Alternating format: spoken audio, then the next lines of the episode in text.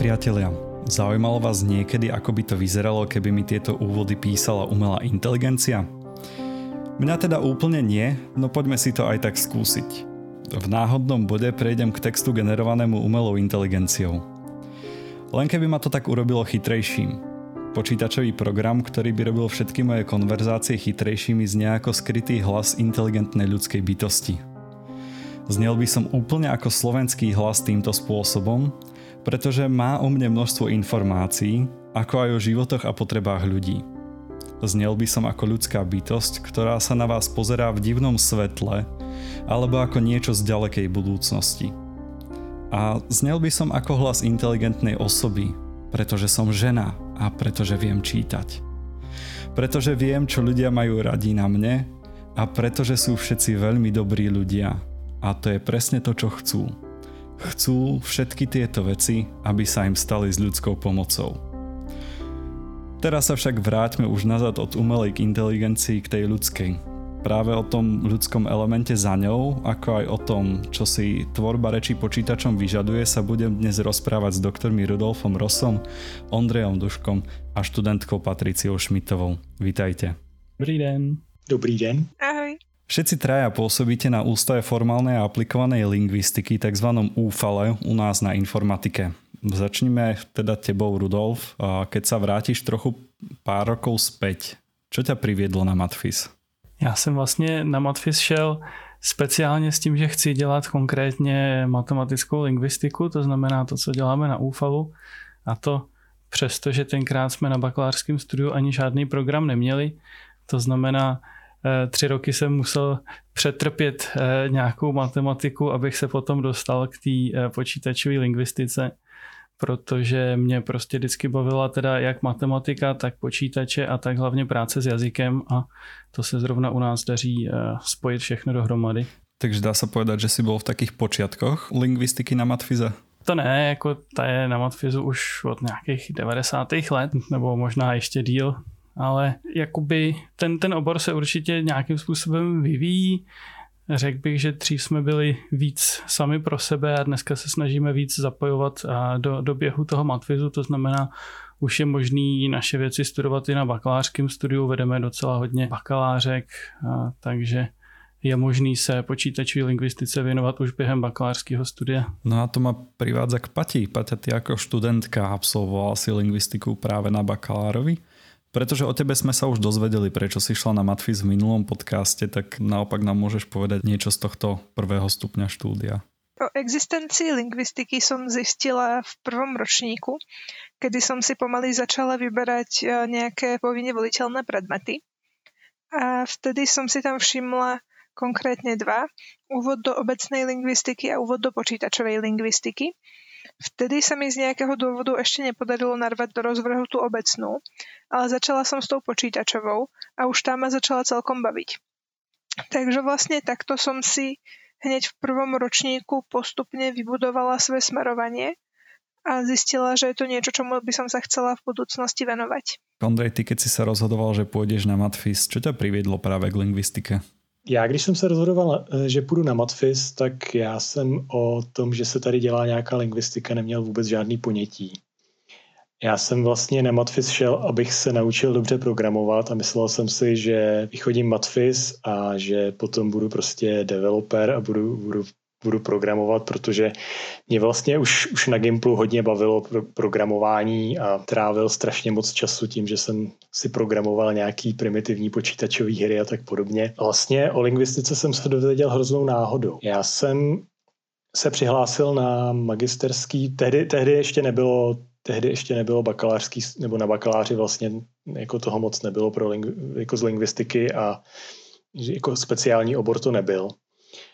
Ale když jsem si vybíral magisterský obor, tak já jsem vlastně vůbec eh, jako o tom nepřemýšlel a přihlásil jsem se na, na softwarové systémy. Vlastně po té, co jsem se přihlásil, tak jsem jako dopsal bakalářku a to bylo jako spousta eh, spousta kódění a musím říct, že jsem z toho byl trošku už jako potom na nervy. Pak jsem jako nastoupil teda na ty softwarové systémy, ale úplně náhodou jsem potkal jednoho kamaráda, který mi říkal, já jsem si zvolil matematickou lingvistiku a jdu se teďka podívat na úmluvy, protože tehdy se ještě dělaly úmluvy o tom, kdy bude která přednáška, jako kdy se bude konat. Takže jednotliví přednášející se sešli se studentama na chodbě a všichni se domluvili, kdy bude která přednáška.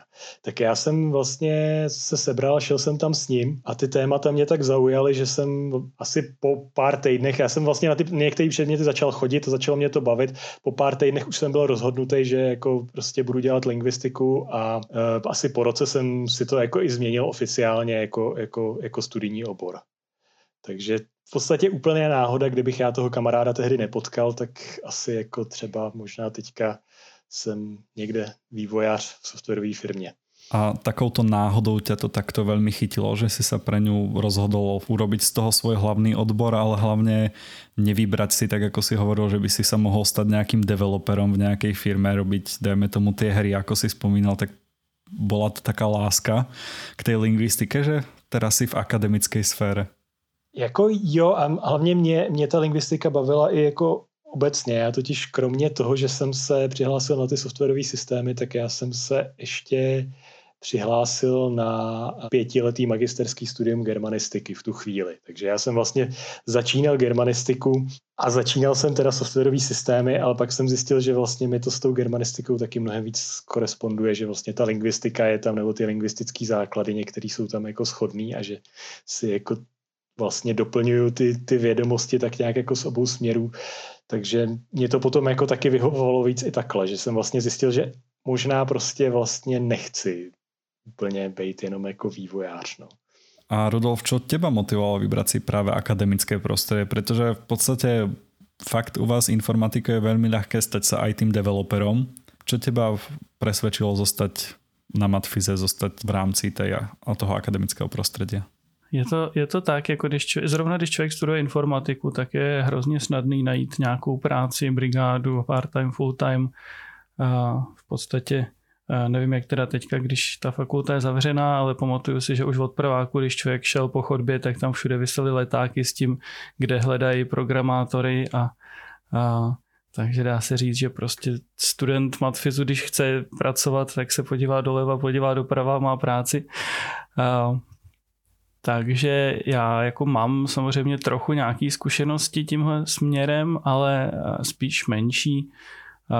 Programoval jsem vlastně mm, jako Má mama jazykovou školu a dělal jsem nějaký systém pro tu jazykovou školu na nějakou zprávu studentů a takových věcí. A spíš jsem si na tom vlastně ujasnil, že to úplně není to, co by mě nutně bavilo, protože ve výzkumu člověk jakoby je jenom na začátku, když je to zajímavý, když vymýšlí něco nového, vymýšlí, jak to udělat, a, a pak už to může nechat být, zatímco když člověk vyvíjí něco ve firmě, tak to teda jako zajímavý a zábavný je to na začátku něco vymyslet, no a pak dalších třeba 10-20 let se s tím musí zlobit a udržovat to v běhu a na tom už vlastně až tak nic zajímavého není. To je za mě spíš taková jako uh, otrava. Takže ta, uh, ta akademická sféra mi v tomhle dává jakousi svobodu, že, že prostě stačí to vymyslet, dát dohromady třeba nějaký prototyp a pak už je to jedno, jestli to někdo chce někde nasadit ve firmě, tak ať si to klidně udělá. A člověk už se nemusí zabývat tady těma méně zábavnýma činnostma. No a nakoniec, Paťa, ty si práve teraz v tom bode ako študent, ktorý sa môže pozrieť vľavo, vpravo a, a vybrať si nejakú prácu, že by si sa mala vlastne rozhodovať medzi tým, či chceš ostávať v akademickej sfére alebo nie. Tak kam ťa to ťahá? Je to tak. Momentálne to vyzerá skôr, že pôjdem do tej komerčnej sféry. Každopádne tá akademická mi určite bude veľmi chýbať. Prečo ti možno bude chýbať, tak to môže byť práve jeden z projektov, ktorý vyšiel práve z úfalu. A Rudolf, na, na to by som sa opýtal práve teba, pretože o, o ňom veľmi pekne hovoríš a myslím si, že aj väčšina našich poslucháčov už určite zaregistrovala na stránkach fakulty alebo v rôznych rozhovoroch to, že vaša umelá inteligencia napísala divadelnú hru, ktorú potom spracovalo Švandovo divadlo. Mohol by si nám tento projekt trošku viac představit? Určitě. S chodou okolností vlastně my všichni tři eh, děláme eh, na projektu eh, Theater, který teď už běží asi rok a půl a, v únoru se nám povedlo dát dohromady premiéru divadelní hry, kterou skutečně teda napsal z 90% umělá inteligence a asi 10% je lidský vklad, kdy bylo potřeba tu umělou inteligenci trochu směrovat a, vybírat, e, co je použitelný a co naopak se má zahodit. S tím, že celý ten projekt vzniknul na oslavu Eh, výročí 100 let eh, od premiéry jiný divadelní hry, a to hry RUR od Karla Čapka, v který se i prvně objevili roboti a slovo robot.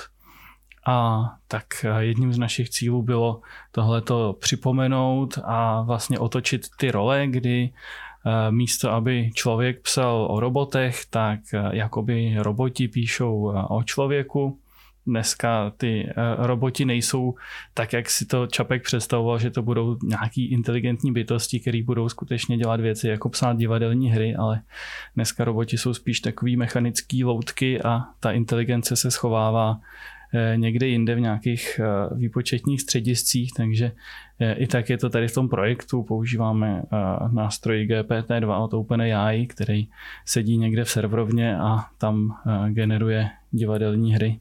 Ako vôbec taká generácia prebieha, že čo všetko ten nástroj vyžaduje od vás, alebo čo všetko s ním musíte spraviť na to, aby z neho vypadla ta divadelná hra? Tak velká výhoda je, že ten nástroj je k dispozici zadarmo na internetu už eh, předtrénovaný, to znamená, eh, je to model, který už si načet nějaký miliony textů eh, z internetu, viděl novinové zprávy, viděl webové stránky a taky viděl evidentně nějaký scénáře filmů a možná i divadelních her. A z toho se naučil, jakým způsobem vypadá jazyk, takže ten model umí psát texty, které vypadají docela uvěřitelně. No a to, co potom stačí, je tomu modelu dát eh, začátek textu, takže tady v tom případě tam dáme základní nějaký popis eh, scény, takže bychom třeba řekli, dva lidi sedí u stolu a povídají si o počítačích, pak nakopneme ten dialog, takže řekneme třeba eh, Andrej říká, povězte nám něco o počítačích a Rudolf říká, počítače jsou super. V tuhle chvíli to předáme tomu modelu, ten si přečte ten začátek z toho jakoby natáhne, jakým způsobem ten text má vypadat, o čem má být, jakou má mít strukturu a už generuje nějaký pokračování. Prostě podle toho, jak se naučil, že texty vypadají a podle toho, jak vidí, že vypadá ten začátek, takže na to nejspíš naváže, takže tyhle dva lidi si budou povídat o počítačích, občas do toho přitáhne nějaký úplně jiný témata, vlastně z divadla si stěžovali, že, nebo stěžovali, všimli si, že Eh, skoro vždycky, když to člověk nechá dost dlouho generovat, tak to dojde buď k sexu, anebo k násilí, což asi něco vypovídá o těch textech na tom internetu a o tom, co vlastně nás lidi asi nějak zajímá a o čem běžně píšeme. Ale když to člověk trochu směřuje, tak eh, je možný to i udržet i u nějakých jiných témat. To smerování to je právě těch 10% ľudské intervencie, kterou si spomínal, že vlastně dávali ste im asi nějaké scény, a mali ste k tomu už nejak rozmyslený najprv scenár, že tým tvorčím elementom boli skôr ľudia, alebo ste to písali tak, že dali ste tomu nejaký začiatok, uvideli ste, kde to skončí a podľa toho ste vymýšleli, čo ďalej? On člověk nemůže ten nástroj úplně dobře ovládat v tom smyslu, že ten nástroj si stejně občas dělá trochu, co chce.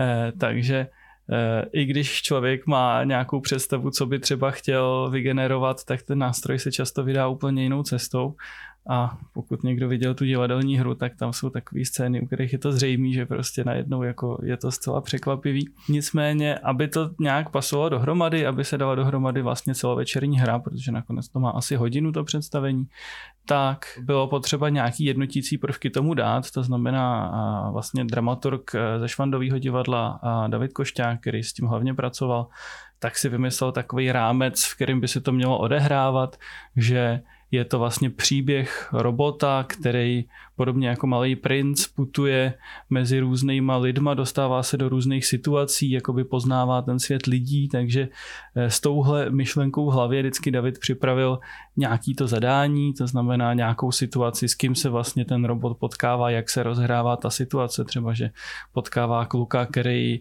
eh, je nešťastný ze svojí holky, nebo eh, potkává nějakou paní eh, v nějakém nočním klubu eh, a tak. A to bylo vlastně to hlavní směrování, jako hlavní vklad je tady na začátku, kdy prostě si, si David vybral, kterým směrem to jako pošle.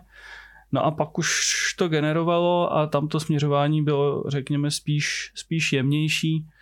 A pak jako hlavní zásahy potom spíš byly vždycky ke konci té scény, protože to generování často jako běží, běží a pak už to přestává být zajímavý, je potřeba to nějakým způsobem ukončit, takže tam do toho pak zase David občas jako strčil, vložil do toho jednu další repliku, aby to nějakým způsobem směřoval k nějakému závěru.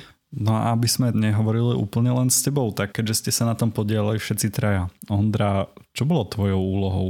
Jako moj, moje úloha jednak je, je nějaký mentoring, nějak jako se snažit jednak teda třeba Patrici, který vlastně vedu diplomku na téma toho projektu a jednak i vlastně dalším studentům, který pracují na, na tom projektu a dělají tam různé experimenty, tak jako jim, se jim pokoušet nějak jako poradit nebo je nějak jako nasměřovat. To je jedna úloha. Další věc je, že tam občas tak nějak implementuju, co je zrovna potřeba, že jako si zahraju na programátora a napíšu tam, já nevím, třeba přihlašování uživatele do našeho webového systému, který dělá to generování. Pak asi taky nějaký vyhodnocování těch, těch generovaných textů. No. A taky sledování, co se děje, jako, jak, jaký jsou nové publikace na, na to naše téma, co by nám třeba mohlo pomoct, co bychom měli použít nebo na, naimplementovat v tom projektu. Takže vlastně jednak robíš ten ľudský support, ale aj ten rešerš, který vám vlastně může pomoct a posunout to nějak ďalej. Jo, jo. No, rozhodně to umíš eh, schrnout líp než, než já. Možná je dobře říct, že Ondra Dušek je z nás jediný, kdo vlastně je nějaký skutečný expert na generování textu. Na UFOU se věnujeme vlastně spíš eh, analýze textu, nějakým automatickým rozborům, zatímco Ondra už leta se věnuje i, i generování, takže jediný eh, byl schopný nám vlastně od začátku říkat, kterým směrem bychom mohli se vydat, kterým směrem to smysl nemá, co se tak jako v oboru dělá, nedělá, jaký články si máme přečíst. Jako i pro mě to částečně bylo nový, protože já se většinou, nebo vždycky jsem se věnoval trochu jinému generování textu a to takovýmu, že mám zadaný nějaký data a musím, musím ty data popsat, třeba jednou, dvěma větama. Takže generování celé divadelní hry a generování kreativní, kde vlastně nemám nějak jako pevný zadání, co přesně se musí říct, tak to je jako pro mě taky nová věc, ale jo, přece jenom jako už nějaký zkušenosti s generováním jsem měl. Paťa Ondra spomenul tvoju diplomku. Vlastně počas tej divadelnej hry si asi do něj niečo robila a zbierala nějaké dáta, tak o čom je vlastně tvoja diplomka a ako si sa podielala na tvorbe tej divadelnej hry? Tak v tom prvom roku som robila hlavne rôzne drobné experimenty a skúšala, že čo pomáha, čo nepomáha.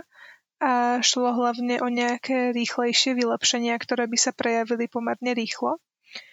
A teraz sa najviac venujem tzv. hierarchickému generovaniu, čo je síce trošku hrozostrašný názov, ale znamená to to, že sa snažím tú sieť dopredu prinútiť, aby sa zamyslela nad tým, čo bude v tom príbehu a snažím sa nejakým spôsobom začať od niečoho úplne maličkého, rozvinúť to do nejakej väčšej myšlienky a ďalej až z tej väčšej myšlienky generovať tú divadelnú hru.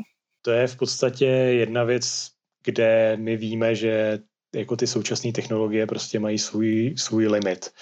Že vlastně ten, ten, ten model GPT-2, který používáme, tak ten vlastně generuje všechno slovo od slova. Každý, každý slovo generuje na základě toho jako svého předchozího kontextu.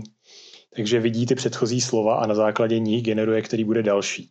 Což znamená, že nemá nějaký, jako, nějakou vyšší úroveň nebo přehled o nějakým delším kusu textu a ten jeho kontext je limitovaný na maximálně asi tisíc slov, což znamená, že jakmile je něco delší než tisíc slov, tak on vlastně zapomíná to, co už bylo předtím.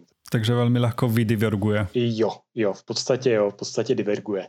To je problém, se kterým se Patricia snaží nějak vypořádat v té svojí diplomce. Což je taky to, s čím jsme bojovali právě v té první hře, kdy jsme potřebovali toho dramaturga, aby předem dal dohromady ty, ty zadání pro ty jednotlivé scény a nějak to napasoval dohromady, tak tohle bychom vlastně chtěli minimalizovat, aby i to rozplánování celé ty hry už se dělalo automaticky nebo nějak uh, semi-automaticky aspoň.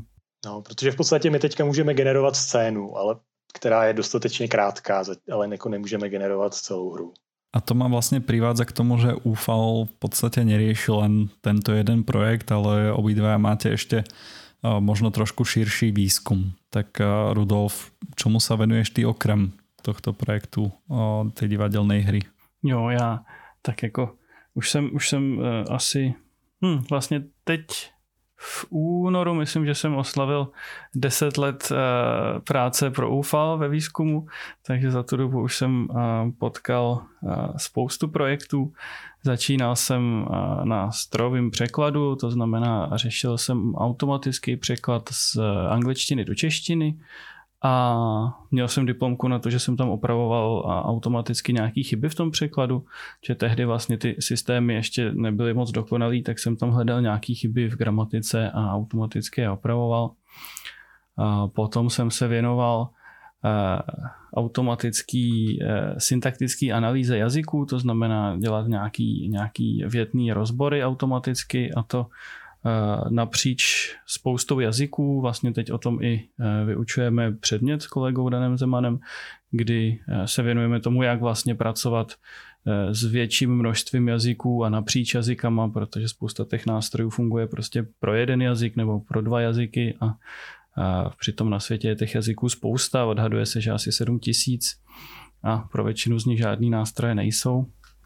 No a v nejnedávnější době Eh, jsme eh, se s kolegama věnovali eh, zase trochu jinému tématu a to byla analýza neuronových sítí, protože v posledních, řekněme, deseti letech došlo k takové revoluci ve zpracování jazyka, kdy se skoro na všecko začínají používat hluboký umělý neuronový sítě, což jsou skvělý nástroje v tom, že zvládají skvěle řešit úlohy, které jsme předtím zvládali řešit jenom obtížně anebo vůbec a hrozně zákeřný nástroje v tom, že jsou velice složitý a velice obtížně se jim rozumí. To znamená, my když máme tu neuronovou síť, tak sice se můžeme dívat, co v ní je vevnitř, ale uvidíme jenom, že tam jsou nějaký spousty čísel, které běhají tam a zpátky a je hrozně těžký porozumět tomu, co ty čísla znamenají, jakým způsobem se ta síť chová a proč se třeba rozhoduje nějakým konkrétním způsobem. Takže my jsme si věnovali právě tady tomu a snažili jsme si zjistit, jak ta síť funguje a zjistili jsme, že třeba ta síť eh, se zvládne naučit, nebo takhle, jako síť se zvládne naučit poznat slovní druhy, když to po ní chceme, ale zajímavější je, že ona se naučí rozpoznávat slovní druhy, i když to po ní vůbec nechceme, i když jí dáme jenom eh, texty, v jazyce a neřekneme jí, tohle jsou podstatní jména, tohle jsou slovesa, ani neřekneme, že vůbec existují nějaký podstatní jména a slovesa, tak přesto, když potom tu síť analyzujeme, tak jsme schopní najít, že ona si ty podstatní jména a slovesa v tom sama najde a rozliší. A v čom z toho vidíš takú najväčšiu výzvu? Že keď sa niečo prekoná, tak to posunie vlastne tú tvorbu strojového textu na nový level, alebo teda aj spracovanie toho textu? Já si myslím, že porozumění neuronovým sítím je velice zásadní věc, která nám hodně chybí. My máme takový nástroj, my v podstatě v, v práci s jazykem by se dalo říct, že částečně se snažíme nahradit lidský mozek. My víme, že člověk svým mozkem zvládne něco dělat, zvládne třeba psát texty, a tak eh, nerozumíme přesně tomu, jak funguje ten lidský mozek, takže to neumíme jako snadno zreplikovat, ale tak se snažíme postavit počítačový model, který bude taky umět třeba psát texty, podobně jako ten lidský mozek. No a ukazuje se, že v nedávné době se nám konečně podařilo takový modely sestavit a ty texty jsou použitelný, ale má to bohužel tu stejnou vlastnost jako ten lidský mozek, že taky nerozumíme tomu, jak to funguje. To znamená, nejsme schopní do toho moc zasahovat, nejsme jednoduše schopní ovlivnit jak se to bude chovat, nejsme schopní třeba zaručit, že ty texty nebudou nějakým způsobem urážlivý nebo že nebudou prostě nějak eh, handliví, že nebudou zaměřený nějakým nevhodným způsobem. A já si myslím, že je na tohle potřeba, aby jsme těm neuronovým sítím mnohem líp porozuměli, aby jsme byli schopni je skutečně ovládat, aby to nebylo pro nás jenom taková černá skřínka, do které něco strkáme a koukáme, co z toho leze, ale aby jsme skutečně nad tím měli opravdovou kontrolu. Je veľmi zaujímavé počúvať to, že vlastne ste vytvorili, teda nie úplne ty konkrétne, ale ako informatici, keď vytvorili neurónové siete, tak vytvorili vlastne niečo, čo poriadne nevedia, ako funguje. Rozhodne to, ako to takto popisuješ, tak asi je to veľmi podstatné tomu porozumieť, lebo pracovať s takýmto blackboxom vie byť veľmi zákerné možno v miestami. No a Ondra, čo tvoj výzkum? Čomu sa venuješ? Tak já jsem v podstatě způsobem začal na něčem podobném jako Ruda a v vlastně v úplně stejnou dobu. Já jsem taky před deseti lety vlastně začal, začal na UFALu. To bylo na vlastně semantické analýze textu. To bylo taky za účelem zlepšení kvality strojového překladu tehdy. Potom vlastně se naskytla taková možnost dělat dizertaci na téma generování jazyka v dialogových systémech, přičemž dialogové systémy to jsou, počítám, že dneska je známější slovo chatbot, vlastně systémy, se kterými se člověk může bavit na, na nějaký konkrétní téma, třeba můžou fungovat jako takový asistenti, že mu řeknou, kde se nejlíp najíst, kdy mu, kdy mu jede vlák nebo něco podobného. Takže já jsem vlastně začal pracovat na, na tom nějaký komponentě, která v tehdejších dialogových systémech, což byl takový jako sestava několika různých modulů, generovala tu odpověď. No a postupem času, když přišly neuronové sítě, tak jsem je začal používat k tomu generování a, a nějak tak jsem začal pracovat i obecně s, s dialogovými systémy a chatbotama. A dneska vlastně třeba můžete celý, celý ten dialogový systém nebo celého chatbota reprezentovat jednou neuronovou sítí, když třeba jako když si vezmete, já nevím, Alexu nebo Google Assistant nebo něco takového, tak to typicky tam neuronové sítě jsou, ale jenom právě pro ty komponenty tradiční. Takže to, tomu se věnuju. Hodně mě zajímá vyhodnocování toho vygenerovaného textu. To je další vlastně takový výzkumný problém. Poznat, když ten chatbot nebo, a, a nebo prostě nějaký ten generátor textu vygeneruje nějaký kus textu, buď to popisuje data, nebo je to, nebo je to dialog z divadelní hry, nebo je to jenom prostě odpověď v tom, v tom chatu. Je to jako dobrý ten text, jako říká to, to, to, to co to mělo říkat. Jo, a tohle to samo o sobě je vlastně docela těžký poznat, a, nebo těžký poznat automaticky. Takže vyhodnocování vlastně výstupů generátorů se musí dělat ručně, což samozřejmě jako je drahý a pomalý. Takže mě by zajímalo, jak to co nejlíp udělat a co nejspolehlivěji jako zjistit, že, že jsme vygenerovali něco, co jako za něco stojí. Takže asi tak. Ještě teda vlastně s pár studentama se teďka trochu zabývám i syntézou řeči, ale to tak jako spíš okrajově, to je takový jako spíš koníček. Ako vlastně vzpomínáš těch studentů?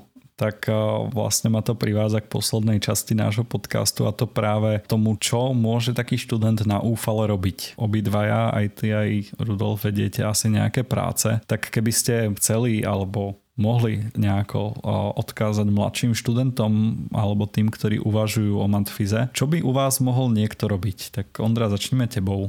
V podstatě všechny ty práce, které vedu, tak se nějakým způsobem točí kolem toho mýho jako výzkumného tématu, takže jde o, o nějaký problémy v oblasti generování jazyka ne, nebo těch dialogových systémů, těch chatbotů.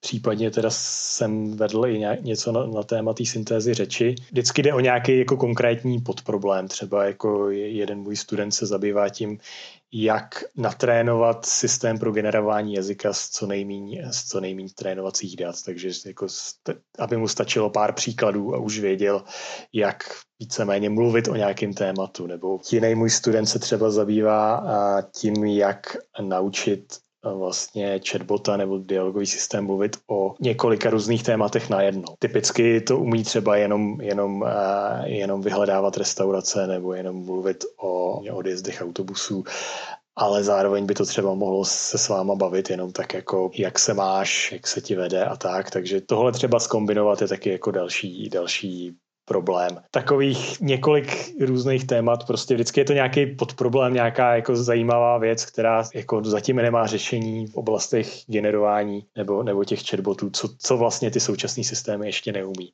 Nebo třeba v té syntéze řeči vlastně jsem uh, vedl takhle dvě diplomky, jedna se zabývala tím, jak syntetizovat řeč co nejrychleji, aby to třeba zvládnu i jako mobilní telefon syntetizovat hezkou větu, která bude znít jako, jako realisticky.